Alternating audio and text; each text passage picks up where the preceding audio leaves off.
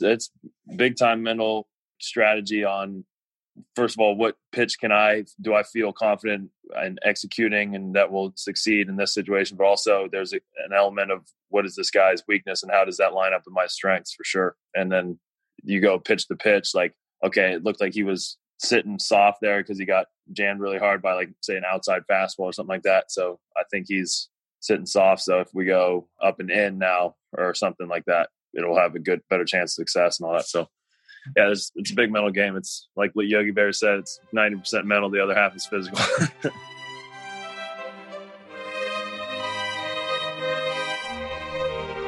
Hi, this is Joshua Spodek, and this is Leadership in the Environment. You're not the only one who cares about your impact enough to act. You're part of a global community undeterred by people saying, if others don't change first, then what I do doesn't matter, and other excuses. We've read the science. We can do this. This show is about personal responsibility acting, and improving your life by your values. As guest after guest says, the challenge was hard, but thank you for getting me to do it. I wish I'd done it earlier. Listen on for leaders to inspire you, hear their struggles, and then act. Go to joshuaspodek.com slash podcast to commit to a public, personal challenge of your own. You're not alone, and you don't have to wait for others. If you love hearing people at the peak of the human condition, behind the scenes, what they're like when they're not on stage, you will love this episode with Brent Suter. I love sports. I love competition. I love athletics. I also love food, meaning fresh vegetables and fruit. This conversation with Brent, I felt like a kid in a candy store. This happens to be one of the shortest times between episodes. As I mentioned at the end of last episode, Brent decided, you, sorry you guys didn't get to hear this, but he decided to go to farmer's market. He did that the next day then again, this weekend, we're nine days after the original conversation, and he made vegetable stews of his own a couple times, which he loved. He loved the result, the process, the learning, and many parts of it. Prepare yourself for what I consider the future of athletics eating delicious and healthy for himself as an individual, an athlete, a husband, and a human. He also indulged me in sharing about the mental side of professional sports, what facing a batter feels like, how he trains, how he handles success and failure, I think you're going to love this conversation with Brent.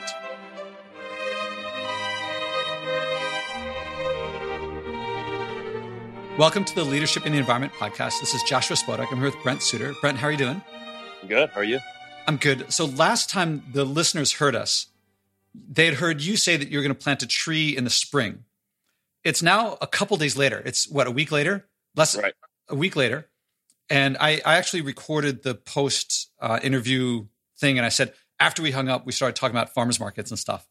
And now that we picked up, I was about to say about, I just came back from a farmers market. You went to a couple farmers markets.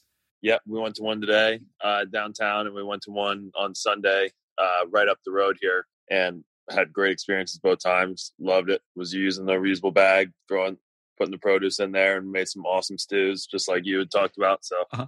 so they didn't get to hear our conversation. What happened after we spoke before? I don't remember exactly. Like, how did we get talking about it?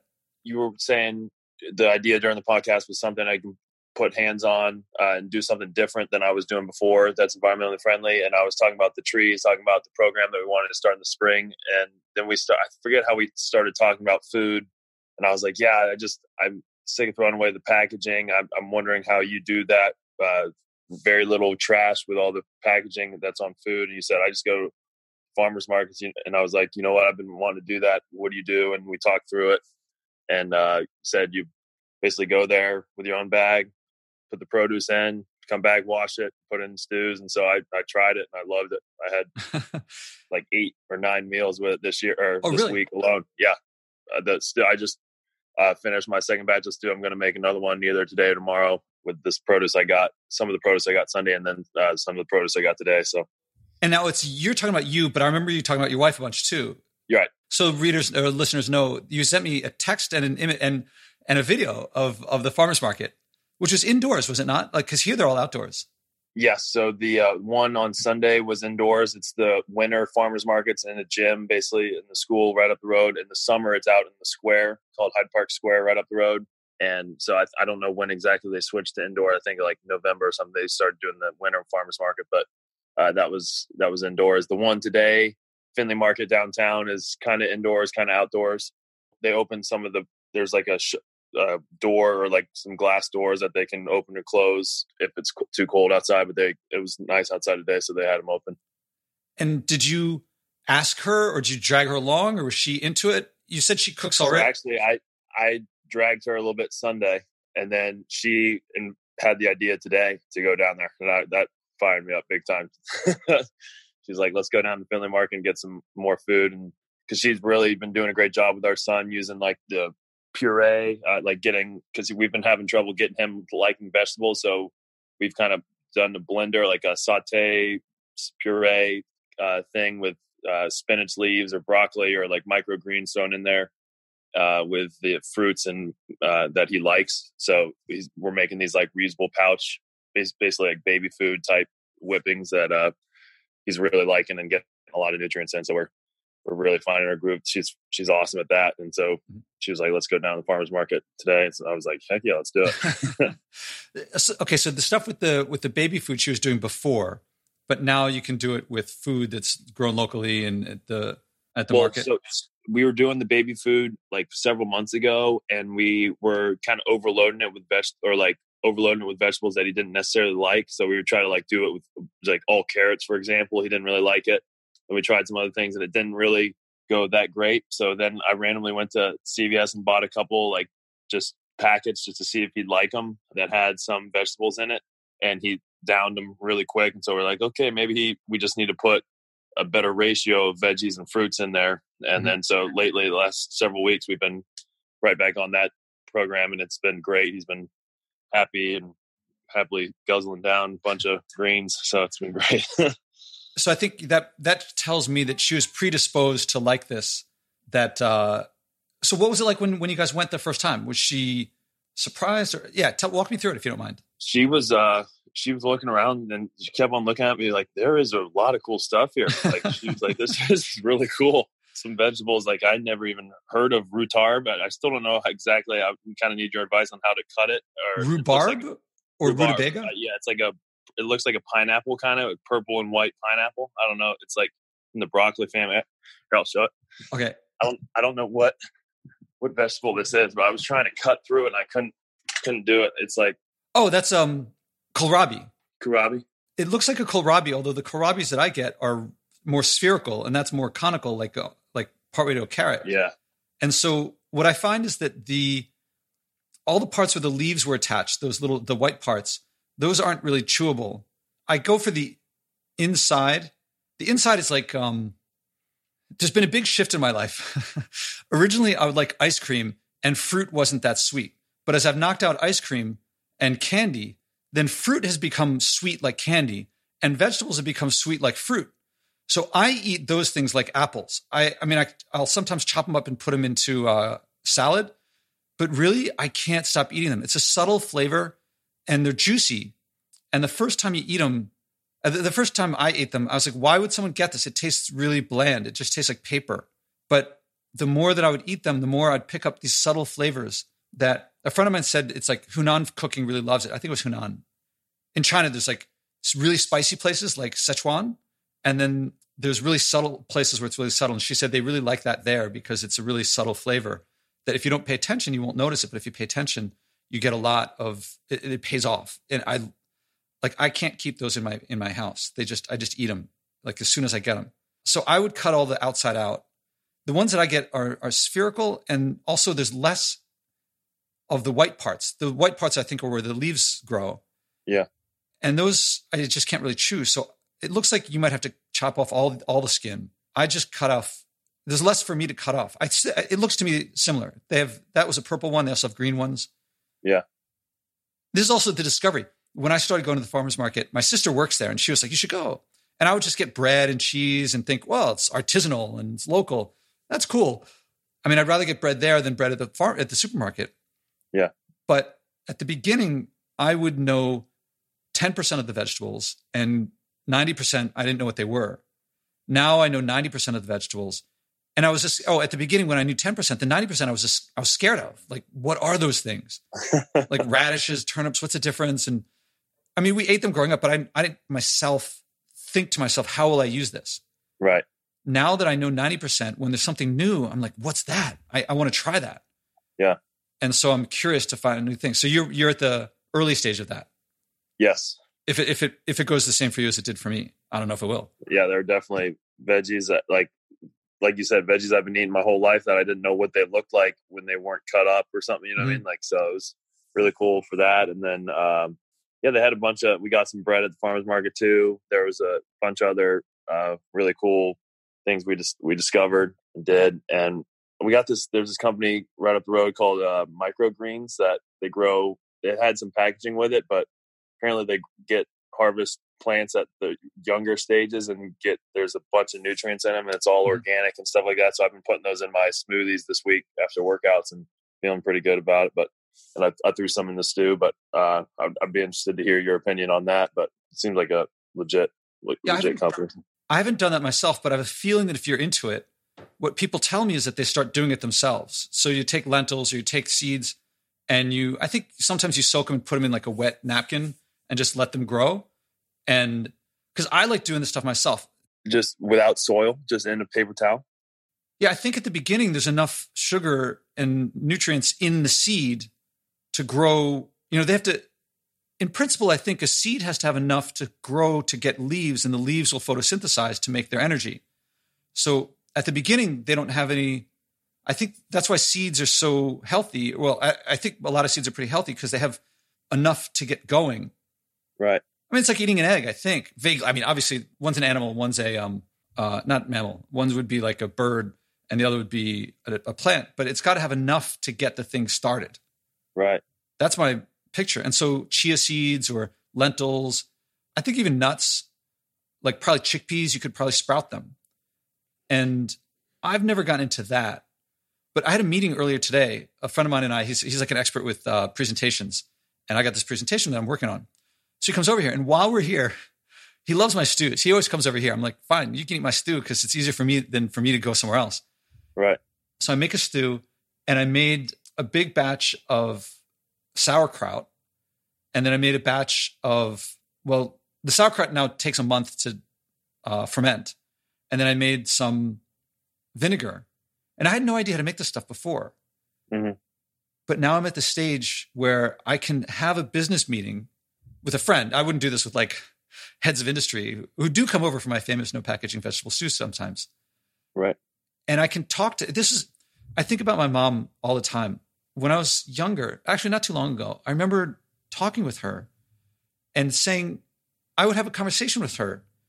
I'm paying attention to the conversation. She's paying attention to the conversation. But at the end of the conversation, there's a meal for like eight people that she just made while we were talking.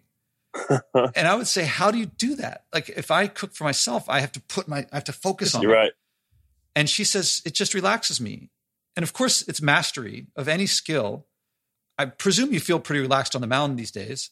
Uh, some days more than others, but others, but I mean, more relaxed now than ever, I guess yeah, uh, relative to the rest of my life for sure. Yeah. And I certainly feel more relaxed. Yeah. When I first started playing Ultimate Frisbee, I didn't want the disc because I felt I could make a mistake. I could drop it. Mm-hmm. But when I got really good, I wanted to go in. The harder the game, the higher the competition, the more I wanted to get in. I might still make mistakes, but I still I felt confident. And it's kind of, I've turned that corner somewhat on food. Yeah, I'm hoping to get there. Hoping to get there. Uh, it seems like it's inevitable at this stage. it's a good start. It's a good start, but uh, yeah, it's been. I mean, I like I have never looked forward to cooking so much as I was like when I made the stews this last week. Isn't it crazy? It's unbelievable. Yeah. yeah. It's unbelievable. Unbelievable. I was just like, I you know I was cutting it, washing, like even just preparing the vegetables. Like I so making my stew, I put all, uh, drizzle olive oil in to the instant pot, put on saute mode, and just started adding like garlic, onions, some peppers, you know I mean? Like, and then adding some other vegetables in there and just letting it all saute and ferment and soften up before I uh, put the broth in and uh, mm-hmm. cooked it. And it just like, it was just aroma, you know, the, the there was, was just something so cool with doing it with my hands and like putting it in there, knowing it was all non-packaged. It was very, very satisfying food experience for sure. yeah, it was for me. It's people see me. I'll be at a dinner and I'll look at someone. I'll look at some packaged stuff, and they're like, they think I'm being judgmental or they think I'm calling him hypocritical, but I'm not. It's it's like they're missing out on something better. It's like looking at someone eating Doritos. I used to love Doritos, and you could be eating fruit or nuts. Yeah. And it's you're, you're missing out on something better. It's like our world today. Yes, there are problems of global warming and sea level rise, and there's mercury all over the place, and it's in our fish and stuff like that. And you know, I could go on about the extinctions and so forth. We're living miserable lives that could be much richer. And oh, have you started to talk to the farmers? Have you talked to the vendors and like ask them, is this going to be here next week or what's coming up? And I just kind of rough, like brief conversations. I didn't get into food of the next week delivery, or but I just asked where they were from, uh, if they were organic or not, or like how they grew some of the food and and all that. But I didn't ask them about uh, future shipments. Yeah, it's because you start getting to know them. Part of the reason I like to get to know them is they give me discounts and free vegetables. And like last time, I bought this. I bought but what did I get? Some kale, collard greens, purple cabbage, green cabbage, and the guy was he had a uh, kabocha squash that was he was putting in the compost. To, he was putting in a box to bring back to the farm because it was bruised. Mm. Well, the bruise was like, like a tiny little bit. So I was like, "Are you composting?" And he's like, "You can have it." So I got a free kabocha squash, and it it was like a golf ball sized thing of of bruise out of something that's the size of a of a basketball. Like that's a good trade. I can just cut yeah. that out. but I guess he doesn't want to sell it because someone he doesn't want someone to take it home and be like, "Oh, this guy gypped me or gave me bad stuff. Right. And that comes from being friends. Not friends, but you know, there's some that I go to and some that I don't. And it's kind of cool. Yeah, they're very friendly. Everyone was really welcoming, and friendly at the markets and all the other customers were great. I was taking kind of asking my way through at one of the stages and you know, I apologize to the guy behind me. I'm like, sorry, I'm almost done. He goes, dude, no rush. Like we're at the farmer's market. No one's in a rush here, man. or something along those lines. So that was cool. I I guess you could have said, "You're new here, aren't you?" it's my one of my first times for sure. But uh, yeah, it was just like a totally different experience than going to the grocery store. You know, I mean, like or just like the regular supermarket. It's there's a lot more, a lot more personal, a lot more relaxed atmosphere, but at the same time getting local awesome food. Are you are you guys practicing as a team yet, or your workouts are just you? just me. Yeah, we don't go to spring training until February. We'll fly out there February 9th. So we'll, uh, yeah, we'll be out there. And then there's a farmer's market out there that my wife, like I said, last time she's been going to at least last spring, maybe the spring before that. So might have to either go with her or send her on some uh, yeah, food this, assignments. this is what I can't wait to ask is I was going to ask like, what's your team going to say when you're like, guys, I make this really great stew. And then, but now you're gonna be like, oh, I got to go to the farmers market right after practice. Yeah, guys, you got to come check this out. Both, they'll probably be like, yeah, it's typical. I can see that happen. Or like, it's just a matter of time. Because I'm I'm that guy on our team who's the uh they call me Captain Planet. You've so embraced like, it, yeah, yeah, oh yeah, yeah. It's. Have they watched? I think you said last time that you watched uh, Game Changers. So one of my teammates had watched it, and uh, told me all about. I actually haven't seen it yet, but I, have watched like a lot of the Food Inc., the Cowspiracy, the um, some of the other documentaries on Netflix and all that that talk about food. But I have not watched Game Changers. That's about like the vegan diet, right? Yeah, in particular, it's about athletes and just like I mean, Arnold's on it and other some other like MMA guys and and weightlifters and world's strongest man stuff. And I really like it because it's it has some health stuff in it and some science stuff in it, but to me, it's it's the culture of never before have there been just but to me it's regular people. I mean, to me, regular people includes lifting and and doing athletic things. And because it's not like tree huggers. I mean, they may be tree huggers too, but that's not what comes out in it. Right. And I think it's it's trying to make something accessible to a, a community that normally is not so accessible. I think you you're like on the forefront of something here. Yeah, that'd be awesome yeah, I'm gonna keep keep doing it for sure. This like this is like the dead of winter, and there's still awesome produce there. You know what I mean in Ohio. Oh so. yeah. Oh here. In, in February and March, at least here in New York, it's you're down to it's like beets and rutabagas and and kohlrabi. Actually, not even the kohlrabi anymore, and parsnips. It's all root vegetables. Because I didn't know this that when Europeans were moving out west in America, the time that they would die of starvation would be March and April which I was associated with spring and, and leaves coming out. But those leaves aren't edible yet, and they're they're down to the last stuff. So like February, March, that's when it's you're, you're about to get the new stuff, but it's not there yet, and so you're really very slim pickings at that point. I mean, I guess they'd like slaughter the cows at that point, like the ones that were that they could. Yeah. Wow. Yeah, and and I didn't know this before. Like you get in touch with seasonal things now. Yeah. Like you'll have something like the kohlrabi generally doesn't show up until next fall. I think that stuff you can grow anytime, but they tend to keep it in the winter because that's there's no tomatoes in the winter. Mm-hmm. And in the spring, like in the summer, when people are buying tomatoes, they don't want to get beets. I mean, they will, but they really want the tomatoes and they want the red peppers and stuff like that. Right. Yeah. How do you do with uh like squash? I noticed it was hard to like cut the acorn squash a, a big time, and it was hard to like uh get the edible stuff out of it, like get the cover or the the outer layer off and not get the seeds all in it. How do you how do you um, prepare squash? When you pressure cook it, I, I love this. This is going to be like, like I got my first Major League Baseball player on the on, and we're talking about all this like. there's something odd, right, about this? Yeah. Oh yeah. Um, okay. so for me, the squash, like here, here's a. Uh, this is a carnival squash, which these are like the sweetest. I love these. I just eat everything. When you pressure cook it, the skin becomes soft, so you I you can eat it. In fact, these are sweet enough that they taste to me. I think technically they're fruit biologically, although generally people often treat them as vegetables, like culinarily. Right. And I will like in the in the later in the year when there's no fruit left, but there's still some squashes, then I'll eat squashes as fruit. Like I'll chop them up and put them on cereal, or you could put them in, in a blender and put make them as as like instead of a banana in your in your smoothie. Oh my gosh, yeah. The inside, I actually made a squash earlier today, and the seeds I put on a tray and put them in the toaster oven. Some people put. I don't use olive oil. I just use. I get my fat from nuts, so I don't use olive oil. But you could put olive oil and salt on and either put them in the oven or put them in a toaster oven.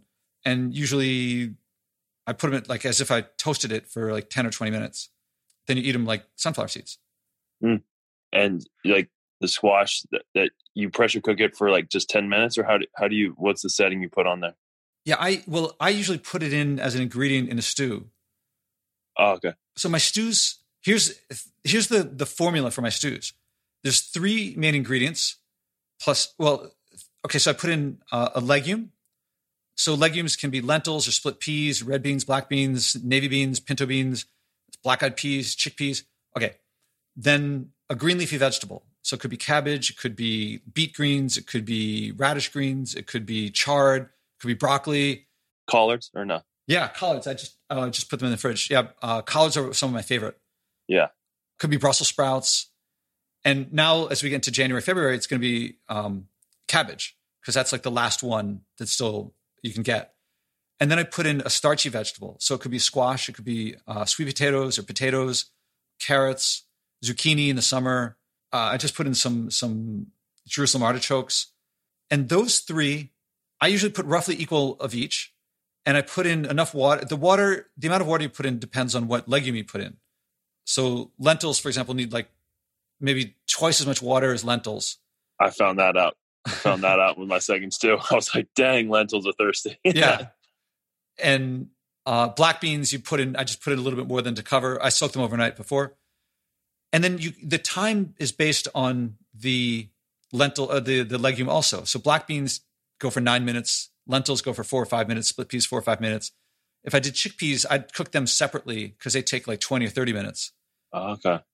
So, but uh, the basic thing that I would do I put in like black beans, like I cover up the bottom with a certain amount, and then I put in a ton of. Then I chop up like I'll chop up a head of cabbage, put that in, then chop up like a few sweet potatoes, put that in, put the top, uh, then fill it up with the right amount of water, uh, enough to cover the black beans.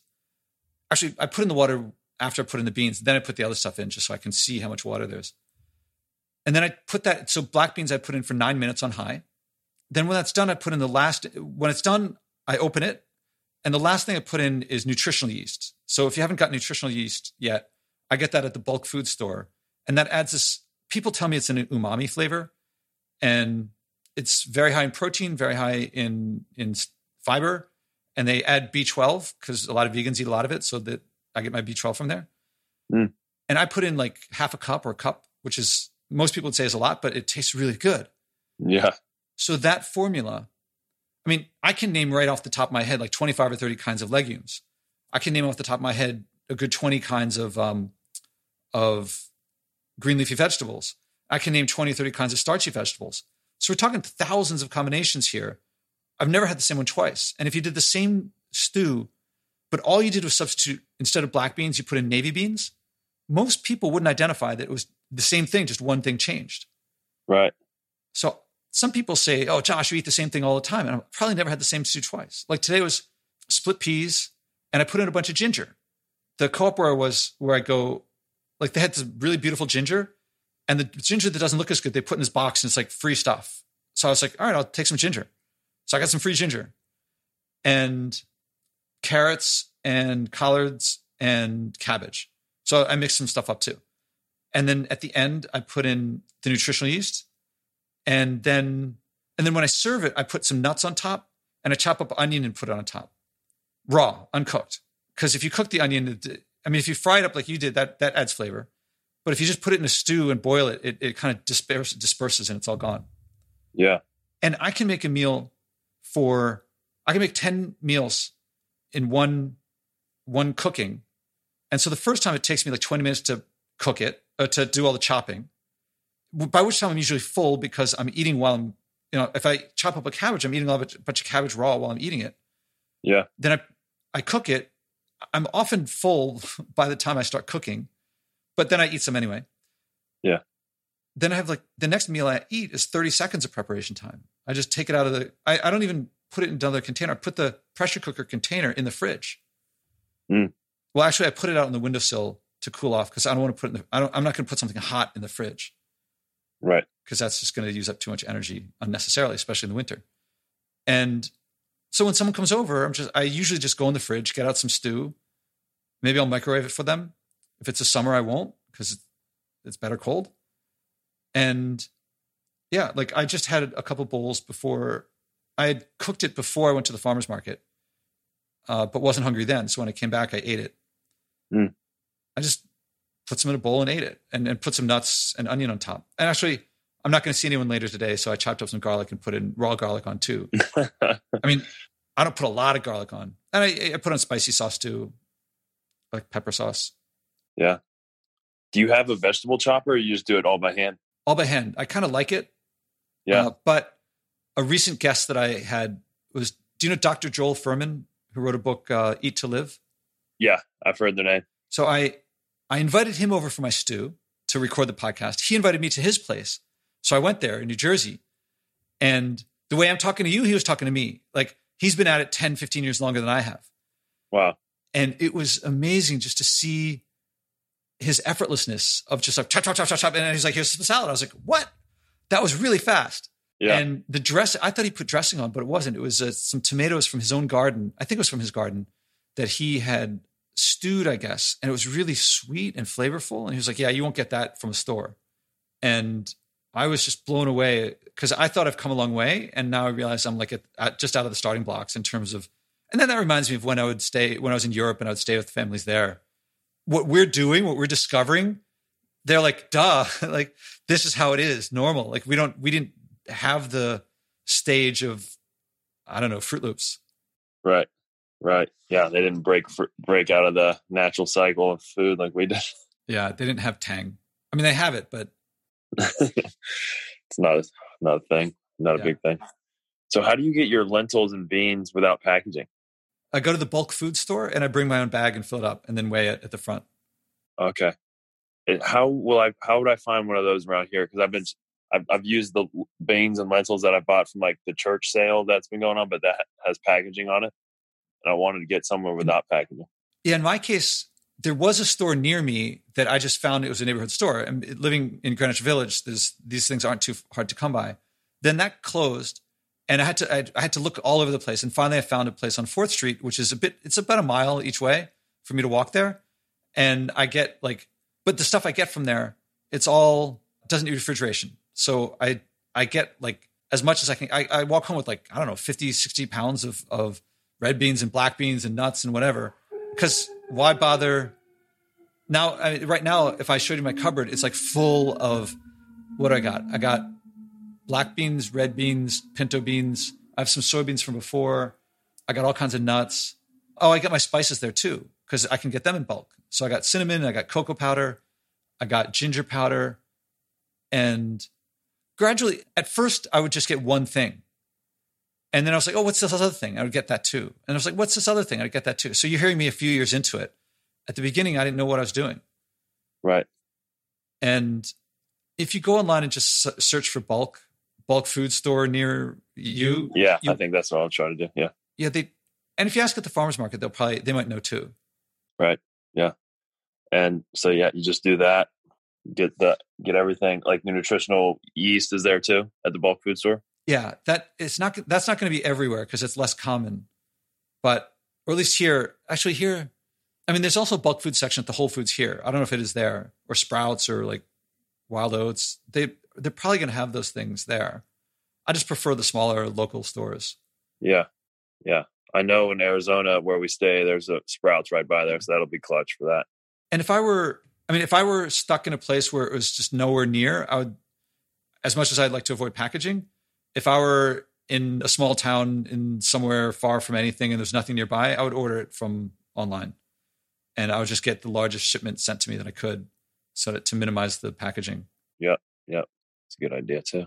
Yeah. I mean, they actually, if you see the store, the stores get a big bulk, they get like a 50 pound bag of whatever and they have to refill their containers. So in principle, I can get one of those 50 pound things sent to me, which I've done that before and it's fine. I mean, these things don't go bad. I was just like, let's try it. And it's like $2 a pound for something that would normally be $10 a pound. Wow. And it's just, you got this giant, well, you're at, there's more space out there than here. Hmm. I mean, yeah. Manhattan is a little cramped. yeah. a little more cramped than here in Cincy. That's awesome. So, are you thinking of what's going to come next, or is it? I mean, I guess you got a lot of stews to practice and got a lot of with. stews to try. Yeah, I honestly, my stews, I'll I'll try some of your formula, like the three different, like the one legume, one green, green leafy, one starchy. I'll definitely do that for a couple, but so far I've liked just kind of throwing stuff in there and just letting everything marinate, like sauteing it first, getting them soft, and then let it marinate. It's been they've been mighty good, mm-hmm. and like I said, there's I've had to do the packaging with the beans and the lentils so far, but if I can get find a bulk store where I don't have to do that and just have it all package free stew, that'd be sweet. Although I I've been using vegetable broth, which has packaging on it, but you just yeah, the use nutritional yeast kind of replaces that. Okay, that's been my experience. I mean, at my mom's house, she gets this better than bouillon stuff, which comes in a jar, and I like the taste of that. I don't buy it, but when I'm there, I eat it I'm a little less stringent at other people's homes than my own. Right, right. So what else did this uh, doctor Sharon Joel Uh, Fuhrman? Sorry, what else did he show you that you were like, wow, he's way way ahead?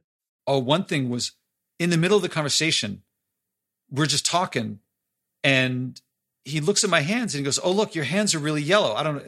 The light here is not going to work, but it's uh he goes that that shows that you're eating lots of beta carotene and i forget exactly how he put it but he's like that is something you can't fake your skin turning kind of yellow on the palms of your hands right i was so happy i was like wow he like uh, my nieces and nephews had picked up on that they're like why are your hands all yellow and i was like i don't know and they also noticed that they were really calloused so i was like he was like what's that from and i go from the kettlebells and from the rowing so i felt like doubly like, doubly encouraged or doubly vindicated. So, yeah. Like, yeah.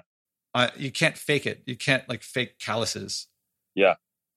And yeah, his whole family was into it. Like, I forget there there kids. I forget which were his kids and which were the friends of the kids, and and his I think in laws. So there were people coming and going, and it was just like a way of life, like it is in Europe. It's just people they would naturally just eat vegetables. That's what was around, mm-hmm. and effortlessly. Like people come over here and they're like, "Oh, what's this? What's that?" And like when I cooked at Lululemon uh, on Earth Day, I was at Lululemon and I cooked I cooked my famous no packaging vegetable stew for them, mm. and it didn't even occur to me when I got there. I took the vegetables out of my bag and put them on the countertop next to the pressure cooker so I could start. I was just getting stuff ready. And it was before people showed up, but a few people were there, and they come up and they start taking pictures of the vegetables. And I was like, "What? What are you doing?" And I'd forgotten that most people don't start with raw vegetables. Right. So they were seeing something new. And right. this is me a couple of years ago, but I, I'd kind of forgotten about that because it's just not like I just have I have all these like these are from the the CSA and Yeah. I just got all this stuff. It's a little out of reach here. Here's my giant purple cabbage that I got. Oh wow. Yeah, and then the green one is even bigger.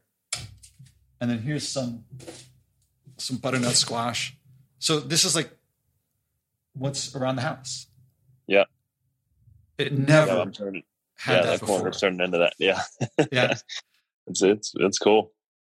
I've had the same people going like, "What what do you got going over there in the corner?" Uh-huh. Like, just a bunch of raw raw veggies I'm about to put in a stew.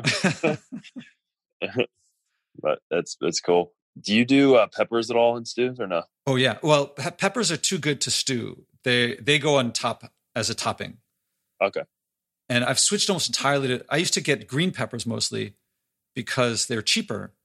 I don't know if you know green peppers and red peppers, they're all the same peppers. It's if you leave it on the vine longer, it turns it goes from green to yellow to orange to red. Oh wow. So the nutrition in the red ones is greater, and I find them usually sweeter, and that's worth it to me over the price of the green ones. So I've like, and the red usually is looks really good in the stews because the stews tend to get a little brown, or well, depending what's in them, and so bright red is really good. Yeah. Yeah, I've noticed. Yeah, both my stews have been a little brown. I still haven't got my wife to try it. Oh, she hasn't had the stew. No, I was like, I, oh, "Let me cook for you. I'm making stew." She's like, "I'm not gonna try." What you're missing? I'm like, I'm telling her, I'm like, this is actually really good. And then the second one, I was like, this is dang good. You know what I mean? And she was like, she still wouldn't do it, but one Huh. day All right, that's why you're in the major leagues and she's not. she'll try uh, my son Liam's stuff occasionally and be like, that's pretty good. Like the stuff she makes, the puree the good fruits and vegetables in there, but she hasn't tried my stews yet. But I'll get, I'll get it. I'll get her one one of these days. it's kind of funny the difference between food versus plastic. Like it's important to reduce our plastic consumption and, and the waste that comes from it. Do you also pick up that difference? Like if you're trying to spread stew to someone as opposed to spreading avoiding plastic, it's kind of similar effects on the environment in that you're going to be polluting less and Mhm. restoring the land more. But one of them is kind of like stopping a negative and the other is accentuating a positive. Right. Right. Yeah. I mean, with the strikeout waste campaign we did last year, we were trying, we made the awareness problem of the plastic, but we were trying to do the positive action of use and reusable water bottle. Mhm. So we, yeah, we kind of did that. But if you're just saying eliminate plastic and then not giving like something tangible for people to do, they're going to be like, okay, I'll think about it maybe, but I don't know what, you know, they, they don't know what you're getting at type thing or what to do.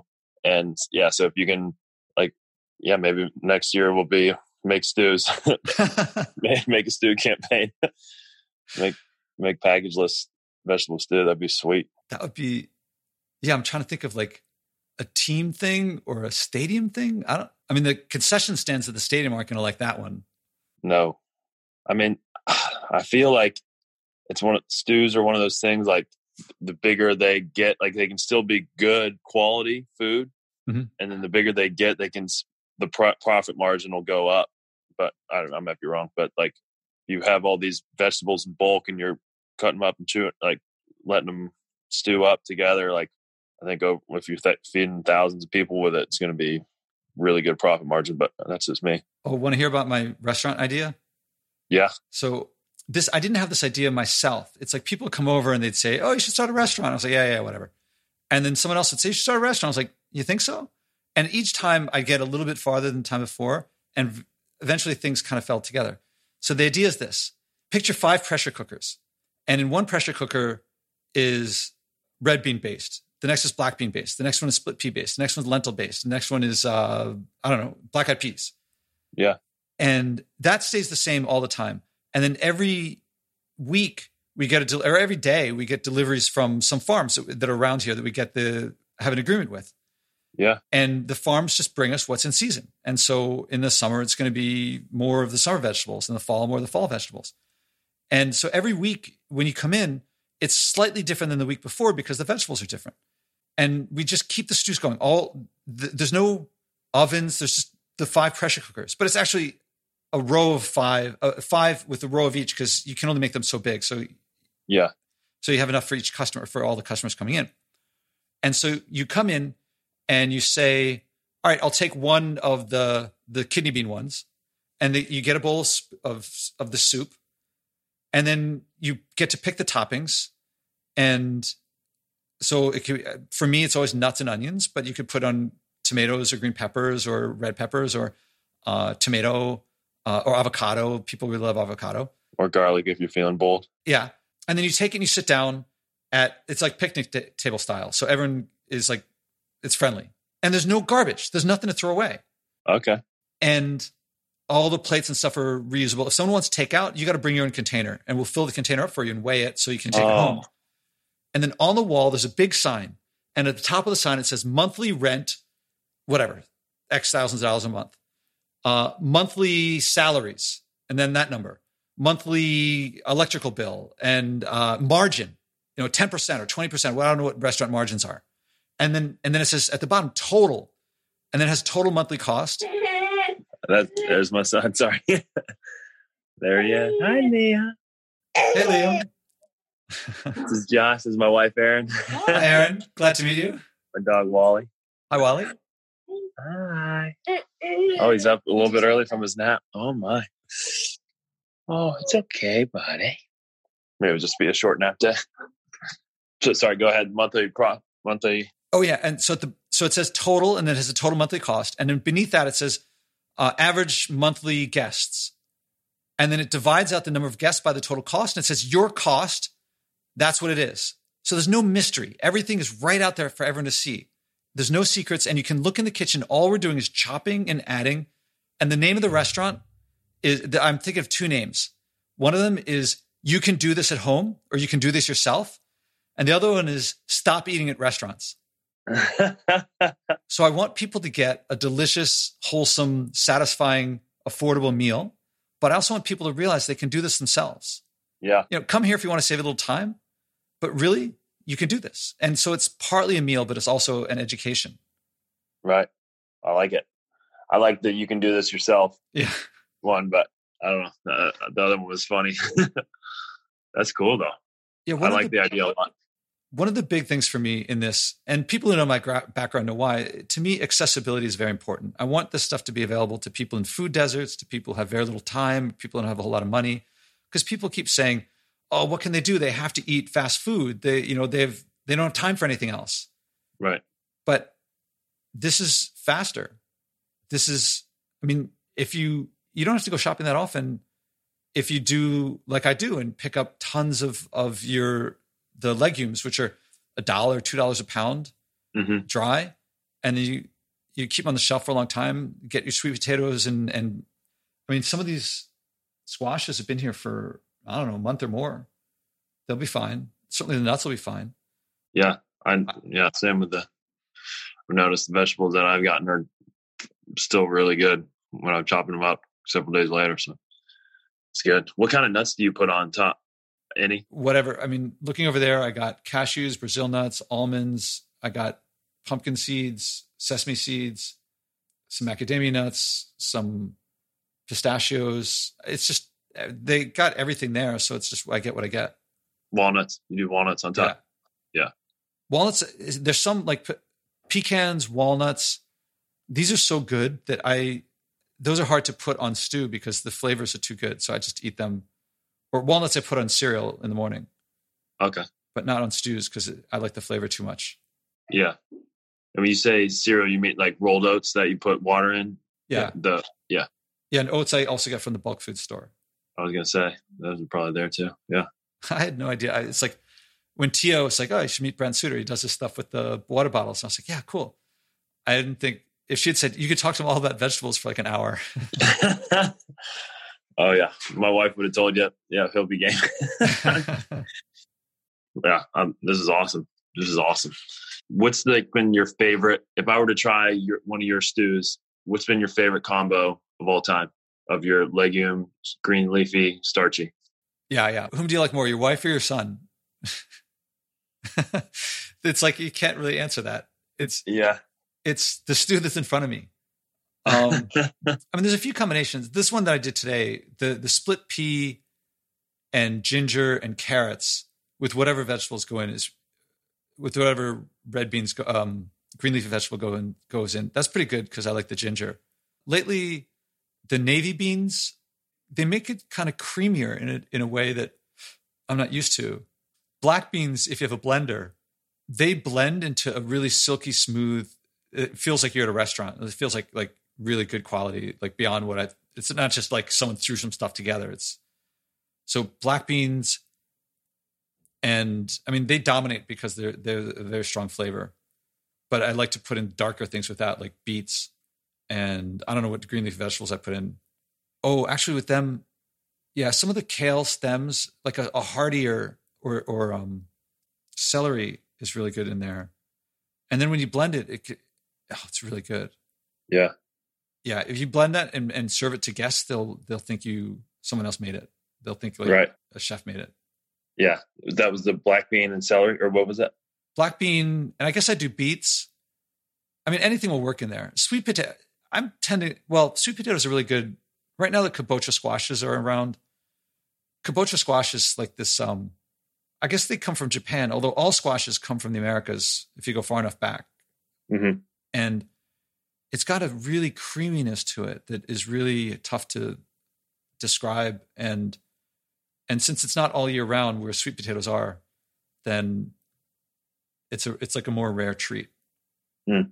Yeah, it's because most of the time I'm getting some vegetable that I haven't had for ten months, so I'm always enjoying it. Mm-hmm.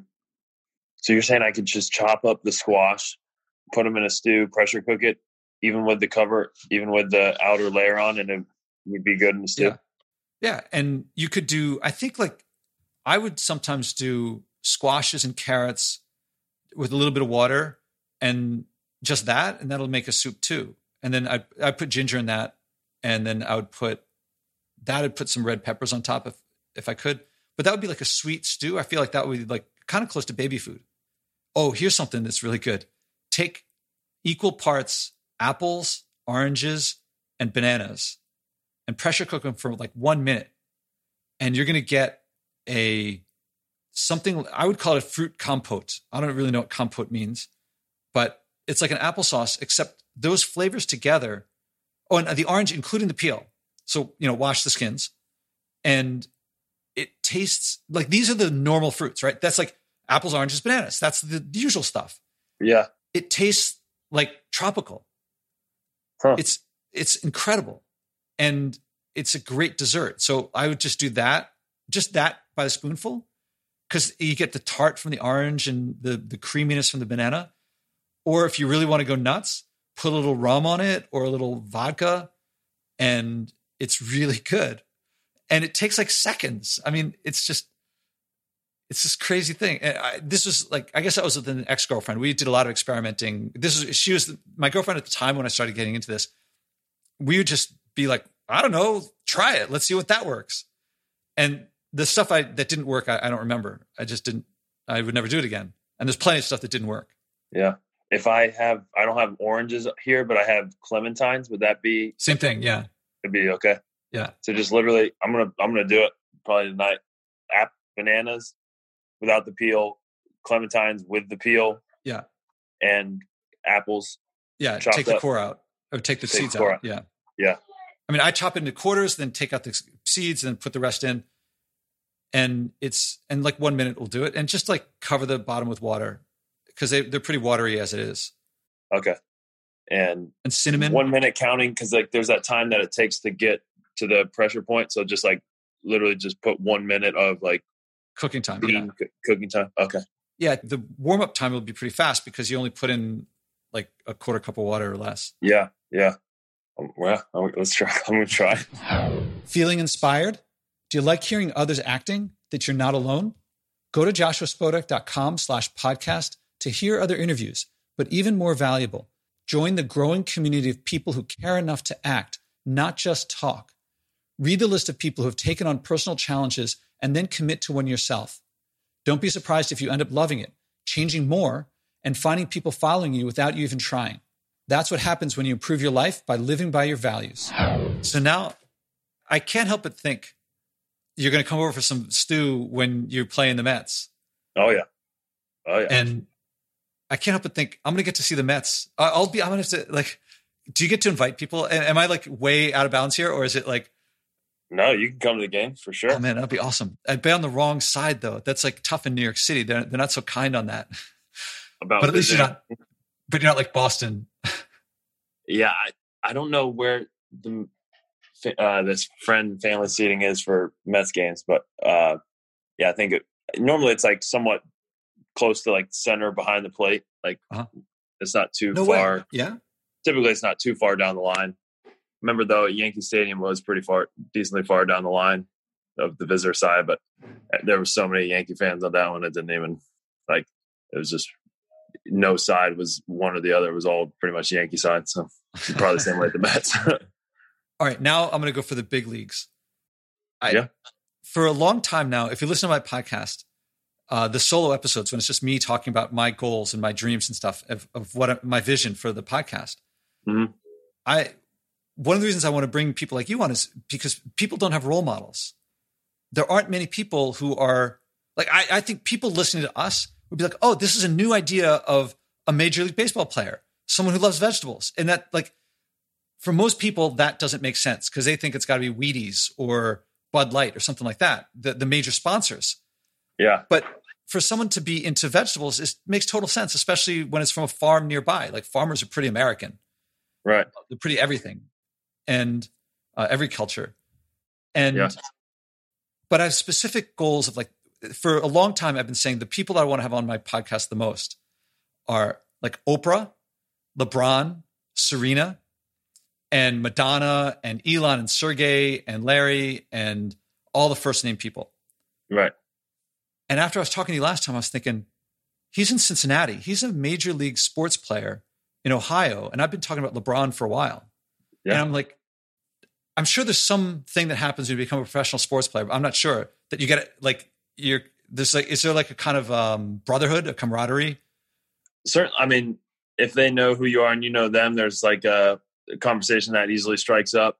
I've experienced that here lately with just MLB player, other MLB players. I went uh, some events like the retreat my wife and I went to a couple weeks ago, and then the Dominican event. Saw a bunch of people I've played against a bunch, and they knew who I am. I knew who they are, but I haven't really talked to them. But I was talking to them matter of seconds, just like I knew them for a while. So there was there was a brotherhood definitely in the MLB. I, I haven't really crossed over into other sports quite yet. I know a couple guys on our team do uh, crossover uh, sports and just like really have friends with uh, in other uh, sports, but I'm not there quite yet. I worked out with some NFL guys several years ago, and that was a cool brotherhood because like everyone's doing the same thing. You're you're all professional athletes trying to stay at the highest level. You know, working your working your tail off to get there and compete hard and all that. So there's definitely an under underlying brotherhood, I'd say. But I don't know LeBron. I'll give you that one. it's not not on my fan or not on my uh, contacts,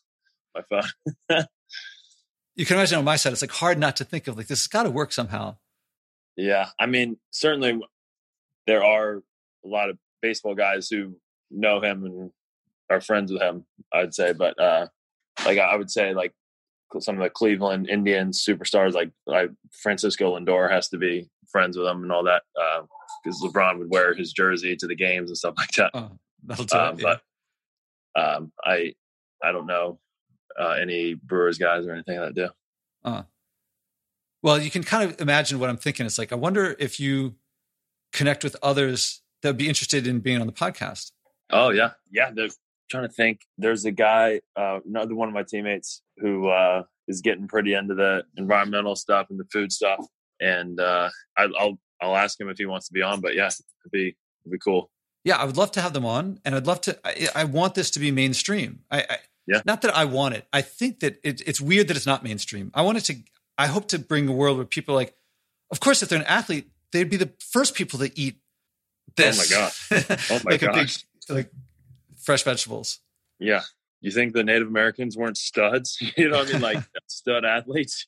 You kidding me? They were eating all natural, like exercising like crazy every day with the hunting and fishing, and they were just, I mean, peak physicality. Look at like, I, I remember seeing reports of like indigenous peoples breakdown of their physicality. It's just like professional athletes and would dream of those kind of break like their body fat percentage and their resting heart rates and all that stuff were just amazing. So, uh, yeah, there's nature.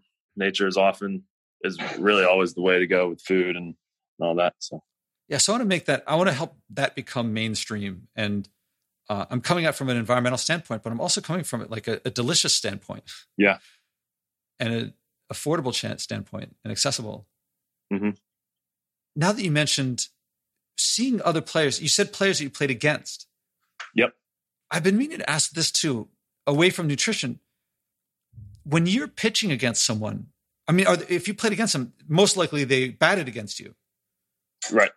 I mean, I guess, oh, it's a weird thing where pitchers don't actually face each other. That's kind of interesting, kind of like quarterbacks. Uh, in the National League, actually, we do. For starters, like there were a couple guys who I started pitching, like started games against, and I faced them multiple times, many multiple times. But uh, yeah, otherwise, you don't face them a whole lot. Is if you're a reliever. Men- is there a big mental game in pitching against someone? Like, it's not just you're trying to throw the best pitch you can. You also got to. It's it's big time mental like strategy on first of all what pitch can i do i feel confident in executing and that will succeed in this situation but also there's a, an element of what is this guy's weakness and how does that line up with my strengths for sure and then you go pitch the pitch like okay it looked like he was sitting soft there because he got jammed really hard by like say an outside fastball or something like that so i think he's sitting soft so if we go uh, up and in now or something like that it'll have a good better chance of success and all that so yeah, it's, it's a big mental game. It's like what Yogi Berra said. It's ninety percent mental. The other half is physical. and the your catcher also has to know this because he's the one who's suggesting to you. Oh yeah, oh yeah. So you guys, you must practice together. But how do you get that communication, that uh, self, uh, not self awareness, but like other awareness, teamwork? Um, sometimes it's mound visits. Sometimes it's uh, a lot of times it's talking in between innings on uh, what he saw at certain pitches and what I was thinking and why. And uh, but a lot of it's too before and after games, uh, either before games, the preparation in the film room, uh, watching hitters and maybe my film against hitters and and talking about that, or just talking in the in the clubhouse or reflecting after games. So it's there's a lot of uh, lot of conversations going on like that. There's levels of depth that are just beyond what most people would would get. Just like a guy's not just standing out there throwing the ball fast. Right. Yeah. And it's, I mean, it seems to be getting deeper and deeper too with the amount of information that's available because they've been tracking every pitch of every game and like putting into a database since the StatCast came about in like 2015, you know, like velocities and spin rates on every pitch and exit velos. So, uh, yeah, there's, there's tons of info out there and just, you got to work with your coaches and the analytics guys to break down what can help you the most and then go get after it on the field, basically. And the batters, I guess the batters are only facing a couple pitchers per game, whereas you're, you're facing a lot more batters. So they're going to know more about you in general. They're going to have more stats on you. Yeah. I mean, especially starters. Uh, they'll have the whole day, they'll have kind of your film in the clubhouse going on and like your stats or your tendencies will be up on the game board when they're hitting in the batting cages and all that stuff. So yeah, that's uh starting for sure. Relieving they they've definitely done some homework on each of the relievers too, but we do homework on those guys too. So it's just it's really interesting battle every day, every day. And I'm sure you, do you get this this question a lot? It's there's a lot of jobs that like in entrepreneurship they say you know you can expect to fail, but for you it's like a quarter to a third of the time you're going to get someone's going to get on base. So I mean, roughly speaking, you know someone who's batting 300 is going to get on base, and so you know that you're going to get hit on a fair amount of time. Mm-hmm. How does it feel when someone hits gets a hit that you didn't like? You thought you, you faked him out, or is it? Yeah, is it just uh, part of the game, or is it? Yeah, I mean, it, it can be frustrating, especially if you feel like you executed the pitch, the result was a weak contact, and then it just drops in for a hit or something. That can be if you let it get to you, it can it can get you down a downward spiral. Some, but you have to remember that you got some hard contact probably that game or you know, definitely within the year that was should have been a hit, but was an out instead. So the game tends to even out over time, and just kind of you gotta this is you gotta remind yourself this is the game we play. It's while we play the game, no one would come to the stands if no one got on base. you know? yeah. So, yeah, it's it's you just gotta roll with it and then uh, focus on the next pitch.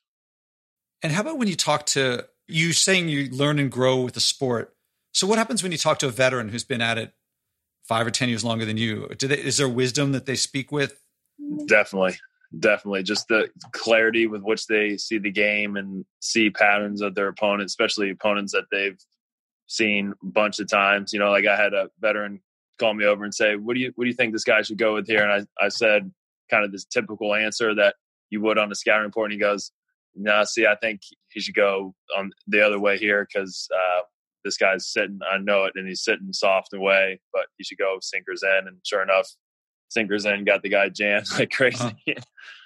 and uh, yeah, so I mean, it's it's cool to talk to those guys. Uh, both on the field and off the field, how to deal with anything from pressures, the you know stress on the family because of being away, and how they react to certain media reports or whatever. How to just to keep everything in, in line in their life. It's it's really cool to have. I've had awesome mentors in my career so far, and hoping to be one one day. Do you have coaches that are separate who are non-players? Yes. One coach, many coaches. Uh, we have for me, manager, and then the two pitching coaches are kind of the guys I talk to the most. And one pitching coach, the other being the bullpen coach. And we've had, I've had two of each um, since my time in the big leagues. Two bullpen coaches and two pitching coaches, and they've all been wonderful, really helpful, awesome mentors as well. Uh, our pitching coach now is actually he was a coach of mine in the minors for several years, so it's cool to see him get that job and had the familiarity with him, and he's been awesome. So um, yeah, those are other mentors who really help because they've been there. Almost every one of them played in the big leagues too, so they they know exactly what you're going through or what it takes personally, but also they'll help you with the strategy of everything. So, do you mind that I keep asking these questions because I I'm, no? I think it's totally fascinating. do you guys scrimmage in in games like against? Do you have enough players to play against each other in a game? Um, sometimes they'll do during the season. Sometimes they'll do like inner squads or uh, just like BP with uh, like a live BP they call it, where a pitcher just goes against uh, hitters on the team. Maybe the hitter is coming back from injury or just needs some work, and they'll throw him out there before BP or something like that. But we rarely like actually enter squad during the season. Normally, it's some kind of like live BP game or some kind of shadow game like that. So yeah, because you're playing every day almost. Right. Yeah, a lot of games. And when you pitch against your teammates, is there still the same psychological stuff going on or are you a little more casual? Um it tends to be at the beginning of spring training. Most of the time when we're facing the own guys so it, it tends to be like you're a little more amped up so it's about the same as playing. Maybe if it was like in the middle of the season or something it would be a little more casual but it just seems to be like you're still going at it because it's the excitement of the season. You're ready to go ready to show all the hard work you've been doing so it tends to be about game intensity, or you, you want to perform well, get get the spring off to a good start. I'd say. Okay. What? Okay. So when a batter hits it, this sounds like it's such a neophyte question. So the batter hits it. I don't know, right over your head, falls down in front of the center fielder. There's a batter on some base. Like nine guys have to figure out how to work as a unit. Do you guys all know what to do always? It, does people ever do something that you didn't expect? On the defensive side of the ball? Yeah, like maybe there could be a play at second, or there could be a play at first, and one and the second baseman goes one way, should, should have gone the other, or something like that. Uh, that happens occasionally, uh, but pretty much at the big league level, you're prepared for just about every situation. Like all the all the position players, as we like to call them, like the non pitchers, know exactly where to be on like every direction ball, every everywhere. There are some circumstances where some guys who are really defensively gifted will make a play that you're like, oh, I wouldn't recommend that to maybe a, a youth clinic of baseball players, but that was an incredible play and it saved us a run type thing. So, yeah, that that happens all the time in the big leagues. Like some of our infielders are just incredible like that, making really gutsy plays, but making it look easy and making it pretty much every time. And then our outfielders, particularly Lorenzo Cain, who's just won his a, gold glove, and but he should have had probably five gold gloves at this point, and makes just amazing plays after amazing play. So, yeah, there's uh there's rare time where the guy's out of position, but it doesn't happen too often. Okay, and you you don't have to practice that because you because everyone's been playing. Since uh, we go over some unique situations in spring training, but a lot of that has been kind of fundamental. The fundamentals have been taught us and taught it to us in the minor leagues and growing up but we just we review stuff in spring training. And is it the same? How much has the game evolved? Like if you watch games from 10, 20, 30, 40, 50 years ago, is it are the fundamentals still the same or have some of them changed? I want to say most of the fundamentals are the same. They're the battle between pitchers and batters is always seems to be changing. Like five, ten years ago, it was really not recommended to throw four seams up in the zone, like high in the strike zone. And now that's like a lot of people, including mine, that's a lot of people's one of their weapons type thing, just because people are batters found like did that launch angle revolution or whatever to get the low ball in the air better, like low strike, being able to elevate it. So going above that has been a, a, big calling card. But then that might switch now where hitters make the adjustment, keep their hands in, and so hitters have to. I mean, batters will have to, or pitchers will have to go back down zone or something. But it's just it's interesting to see the, the change in the trends or the change in the strategy going on because mm-hmm. at the end of the day, you got to go with what's working. You know, what I mean, it's if it's throwing up what's going to get people out, you got to get people out. So uh, but it's it is fascinating how the, the game kind of the trends are seem to be game wide a lot of times. Does playing it at the professional level in this sport illuminate the professional level in other sports? Like, do you watch football differently now that you're in the big leagues, or hockey differently now? Yeah, a little bit, just because I know that it's not as easy as it like the TV kind of makes it look like it's. If you see a guy stressing out on TV, you know it's like really stressing out inside because you know I'll, I'll, be up there. I'll feel like somewhat calm, but I, I know like the intensity of the moment, the enormity of the moment. Uh, every time you take the ball or make a play in the big league, so it's like you know what those guys are going through a little bit better, like the pressures and the the physical exertion and all that. So it, ha- it has definitely deepened my appreciation for all sports. The work guys put into not only perform out there, but to stay healthy, to keep keep going at it time and time again. So it's yeah, it's been kind of illuminating that way. I, I hear that chess players burn as many calories. As, I don't know. They burn like a lot of calories. They're just sitting there, but their brains, I guess, are really going. Oh wow! And if that's the case, then it must be mentally grueling when you're playing. Uh, yeah, it can be. I mean, sorry, I got to get my charger real quick. Uh, yeah, it can be very, very challenging mentally. I mean, like after games, particularly after starts, I'll just kind of like zone out at my locker for a couple minutes, just just to kind of recover. You know what I mean? So mm-hmm. it's uh crazy physical and mental uh, output that's going on, but it's it's so it's such a good feeling. Like I think it was Teddy Roosevelt who said, "There's not a better feeling than lying on the battlefield, get having given everything you got, totally victorious." You know, I mean, there's that's Vince Lombardi. Lombardi. Yeah. yeah, Vince Lombardi. Sorry. I, not like he's from Wisconsin or anything like that. right. right. But uh, yeah, just like I, you know exactly. The longer you do it, the more that quote makes sense. You know. Oh, I'm gonna I'm gonna translate that quote or apply it to the environment. And so, a lot of people wonder, well, are we able to fix it? Are we going to be able to make it so that things are are okay again? The thing is that, as everyone knows, stuff is already happening. You know, there are islands that are now in the Pacific that are underwater that will be for the next 10,000, maybe 100,000 years. And even if we were to stop all emissions of carbon dioxide now, and if we were to stop making plastic now, the worst is still yet to come because it's, you know, the stuff is still accumulating. The question is not, can we fix it? We're gone. We, we have failed, right? But the leadership perspective is, okay, but we're not dead. What can we do? And what we do know is that everything that I do, anything that anyone does, has an effect. Yeah.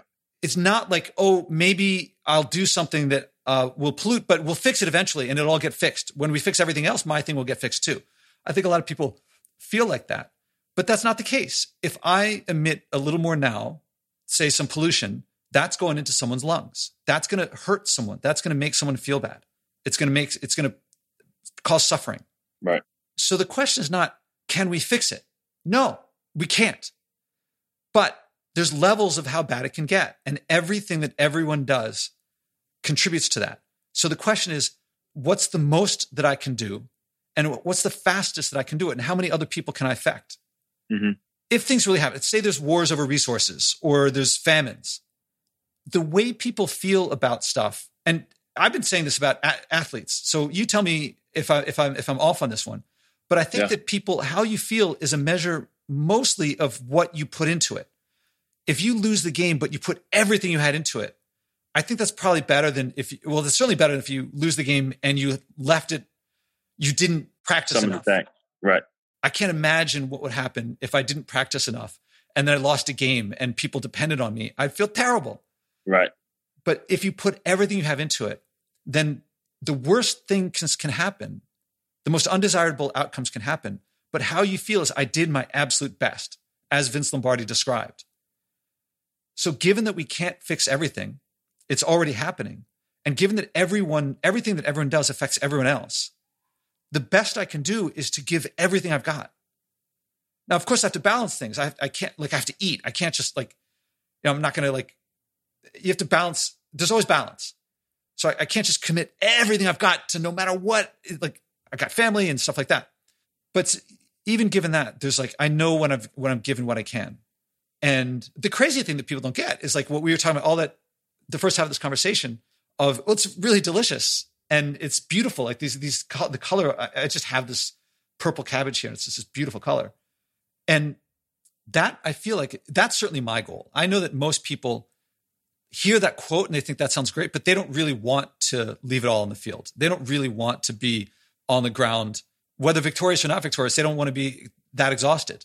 But at least some people, I think, really do. And even if you don't want to, re- and I think for those that this is what's available to us is the chance to give everything we've got. I got your back, you got my back. We're in this together. It's greater than anyone, uh, any one of us. It's greater than all of us, but it benefits all of us. But even people who don't want to go all out like that, there's still stewardship of others, especially when the others are helpless to do anything about what you're doing. Like if I fly an airplane, the whole world is going to be breathing in those fumes, and the whole world is going to experience the global warming that results from the car- the carbon and greenhouse gas emissions. They're helpless to stop me. I can do that, but I feel like when we take others, the effect we have on others into account, especially when they're helpless, I feel like that feeling is one of the great feelings that humans can have. Yeah. I think about that all the time when I look at my son and I'm seeing the you know the problems that are going on in the world and just knowing, hey buddy, like say in twenty years some of his favorite foods start going extinct, you know, like topsoil starts running out, like food becomes scarce, like you're talking about. I want to be able to say, Hey, I I tried. You know I mean? I gave everything I had to try to stem this tide that I saw growing and I want to be able to make that word true. So yeah, I want to do everything I can to make this world a good place for him and all the other, like you said, helpless young younger generation or the elderly. You know, everybody, all people, plants, and animals to make it a better place. Yeah, it, I think it's some politicians say this is this is actually an opportunity in disguise, and I feel like it rings hollow when they themselves are not actually trying. Right. But for those who actually are trying, and even more than trying, are like giving it all, giving it our all. Yeah. I think it really is an opportunity. Yes, there are some outcomes that we can't stop that we're not going to like, but for us to really band together and create something greater, it's greater than, we- I mean, this is a potential for us to work together in a way that all of us together never have before. I think there really is potential here, even amid starvation and things like that. Yeah. Well, this got pretty heady. Sometimes you got to. Yeah. I propose. Uh, do you want to go for a third time and talk about how the stews evolve after New Year's? Yeah. I'm in. Okay. So why don't we why don't we wrap up now and then schedule next time offline?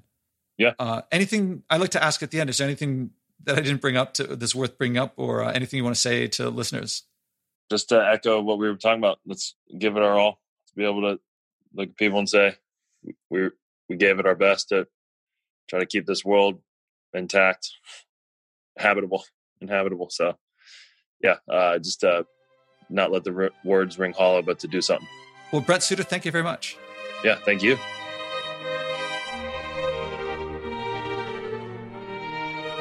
I hope you enjoyed our conversation even half as much as I did. If you've heard me ramble about my famous no packaging vegetable stews, but felt, who's Josh? Why should I do his crazy stuff? And didn't get around to it, I hope Brent's joy showed through if I didn't talk over him too much. Enjoy farmers markets, enjoy vegetables, enjoy banding together as a national and eventually global team. There may be trouble coming, environmentally speaking, but nothing's stopping us from doing our best.